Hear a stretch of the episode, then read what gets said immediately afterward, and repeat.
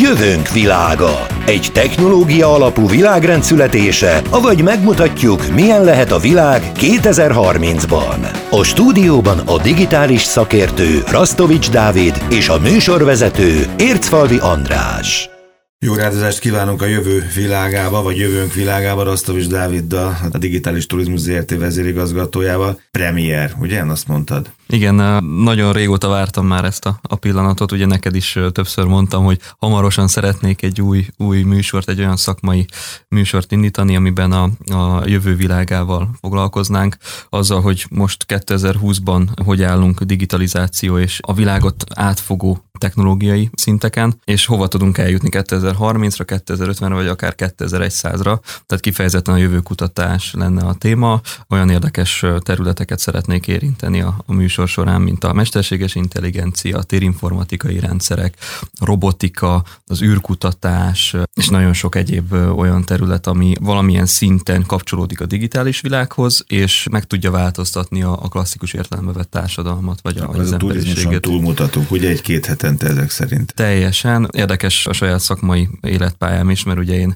kifejezetten szakosodtam a, a digitális turisztika területére, majd ahogy telt az idő, négy év alatt sokkal inkább már a globális digitalizáció áll a kutatásaim középpontjába, és az abból merített tapasztalatok és tudáshalmazt tudom hasznosítani a, a digitális turisztika területén. Jó, de ezért nekünk most a horizontunk elveszett itt az elmúlt fél évben, hogy azt mondod, hogy 2030, 2050, 2100, hát ez, ez egy komoly merészség, nem? Merészség, viszont én hiszek abban, hogy a pozitív gondolkodás és az, hogy bármilyen helyzet is történik a világban, bármilyen esemény is befolyásolja a hétköznapjainkat, vagy akár a következő 6-8-12 hónapot, az, hogy vizsgáljuk a jövőnek a, a mienségét, vizsgáljuk azt, hogy milyen dinamikák fognak uralkodni, akár politikai, akár gazdasági, akár társadalmi szinteken a következő 10-20-30 évben, az egy rendkívül fontos feladat és egy felelősség is. Tehát amikor ezeket a, a területeket vizsgáljuk, akkor valamilyen szinten egy prognózist is állítunk fel. Nekem pont nem ez lenne a célom. Én szeretnék betekintést engedni a, a hallgatóknak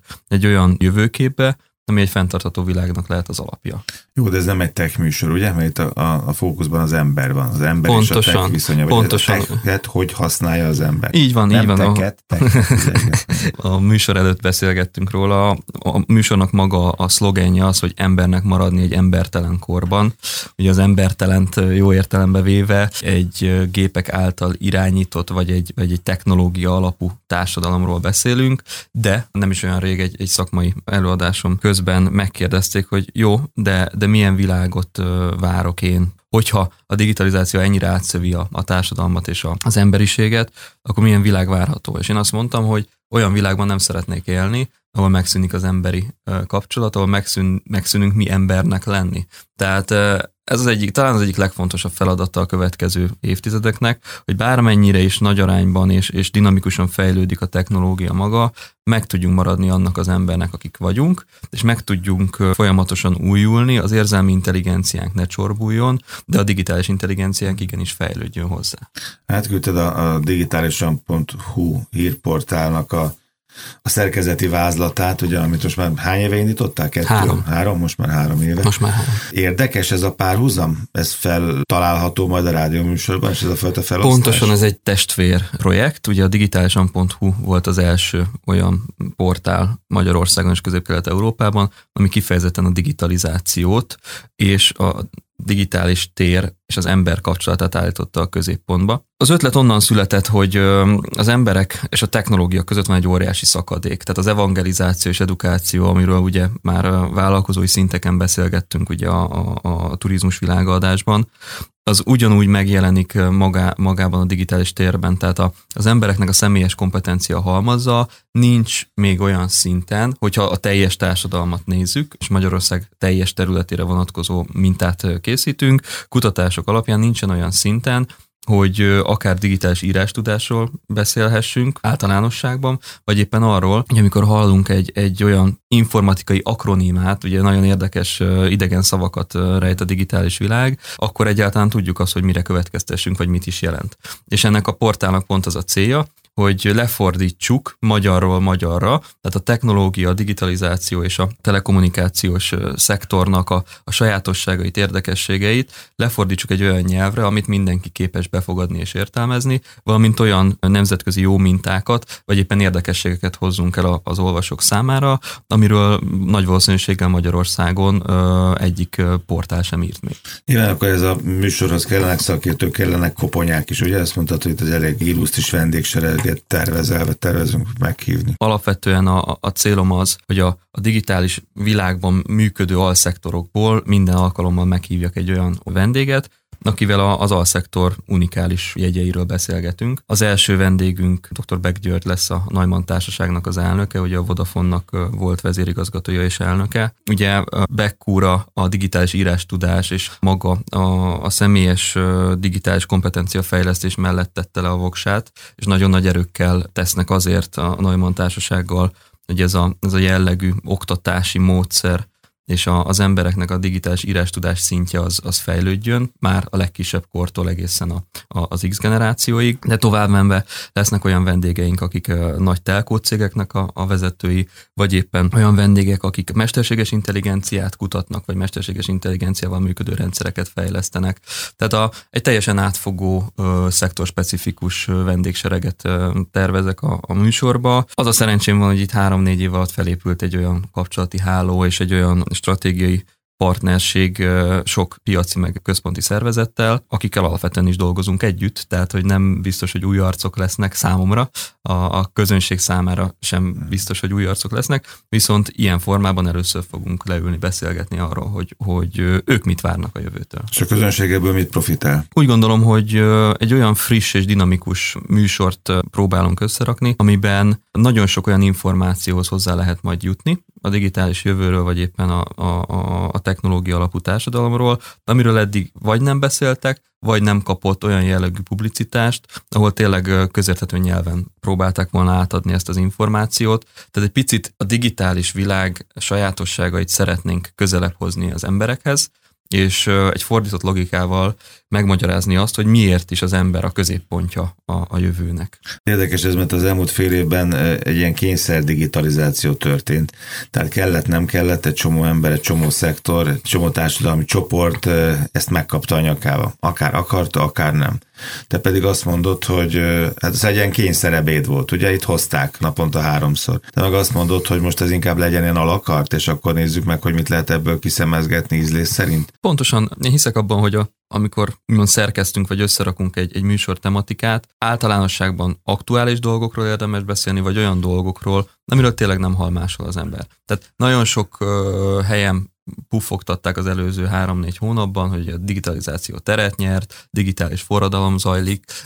Én ezt megfordítanám, digitális forradalom már régóta nincs, digitális korszakban élünk két-három éve, csak éppen nem vettük észre, mert olyan gyors volt és láthatatlan a, a, az átállás, és pont dr. Beck György mondta egy személyes beszélgetésünk során, hogy ez alatt a három-négy hónap alatt annyit fejlődött a, a világ digitalizációhoz való hozzáállása, mint hogyha előre utaztunk volna 8-10 évet az időben. Tehát történt egy kikényszerített fejlődés. A kikényszerített fejlődés ugye sokszor fáj. Digitalizációs terror. Most találtam, de ez jó. Megint jó. Igen. Sokan így élték meg. Sokan így élték meg, főleg az X generációs szereplők.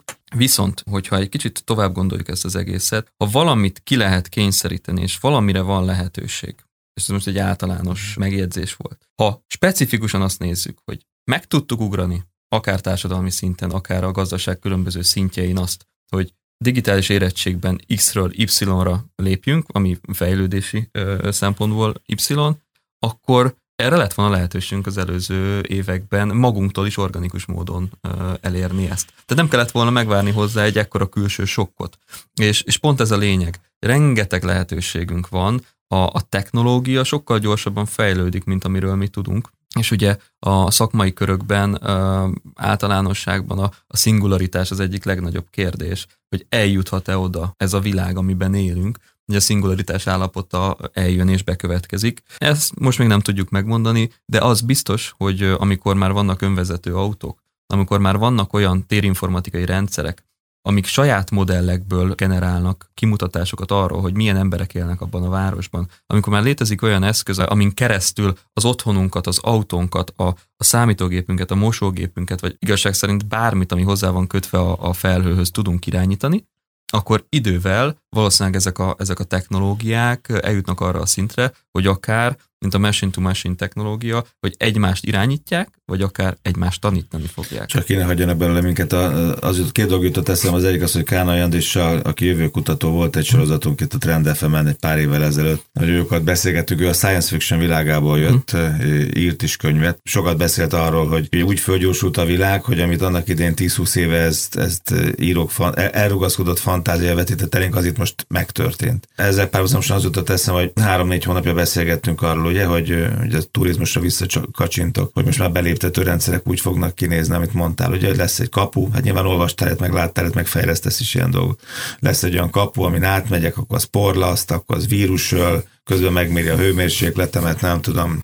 Levágja a tisztába, igen, tisztába tesz, és akkor most hallgattam egy másik rádióban, hogy jöttem, hogy a, a és meg ki is lehet mondani, a játékszínben először Magyarországon vagy Budapesten van már ilyen kapu. És tök mindegy, hogy milyen smink van rajtad, meg milyen ruhád van, akkor is hátmész rajtad, ez feltöltet, és maszkba ülöd végig. Hát ki gondolta volna ezt négy, csak ezért mondom a Kána is beszélgetés, ki gondolta volna ezt négy hónap, öt hónap, hogy így fogunk színházba ülni. Valószínűleg senki, vagy akkor inkább fordítsuk meg. Amiről akkor beszéltünk, az már egy úgymond elérhető technológia volt darabjaiban. Az, hogy hogyan integráljuk a dolgokat, ez egy nagyon fontos kérdés, mert ugye sok esetben a vállalkozók és, és az emberek is abba a hibába esnek, hogy újra fel akarják találni a spanyol viaszt, pedig a 2020-as években nem biztos, hogy már újra fel tudott találni, vagy fel kell találni. Rengeteg olyan lehetőség van körülöttünk, amibe, hogyha egy picit a Lego darabokat jól illesztjük egymáshoz, akkor egy teljesen új dolgot tudunk létrehozni. A a Covid-dal.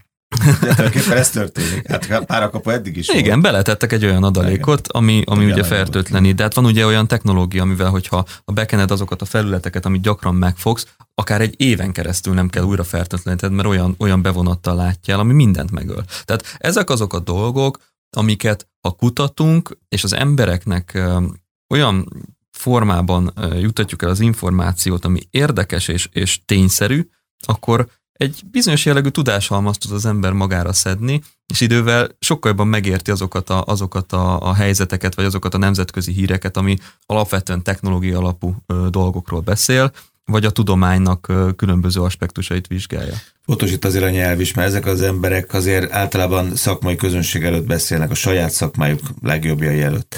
Van, ezek, van ezeknek az embereknek egy nyelv, ezeknek a szakmáknak egy nyelv, mint hogy a jogászoknak is, hogyha jó jogásszal leülsz, azért könnyen elvisz az erdőbe, akár csak egy orvos, akár csak egy techvezér. Szóval itt a nyelv is fontos lehet, akár ebben a műsor folyamban, hogy ezt akár sokan érthessék, tehát nem, nem csak a szakma képviselői. Igen, köszönöm is, hogy, hogy rátértél erre a területre. Én valamilyen szinten magamra szeretném vállalni ennek a, a szerepét, hogy a, a fordítást elvégezzem, úgy, ahogy 2017-ben elindultunk a, a, a digitális turisztikai dolgokkal, és on, ott is ugye fordítani kellett, vagy éppen olyan formába hozni a mondani valót, amit, amit tényleg megért mindenki. Óriási kihívás volt, talán életem legnagyobb szakmai kihívása, hogy amit én értek, és el tudok mondani magyar nyelven, az hogyan tudom elmondani magyar nyelven másképp, hogy mindenki számára egyértelmű legyen az üzenet, amit szeretnék átadni. Ehhez kellett nagyjából két-két és fél év, mire tényleg én is megtanultam azt, hogy mi az, amit érdemes használni, mi az, amit nem. Ugyanez a folyamat zajlik le a digitális térben, vagy éppen a digitálisan.hu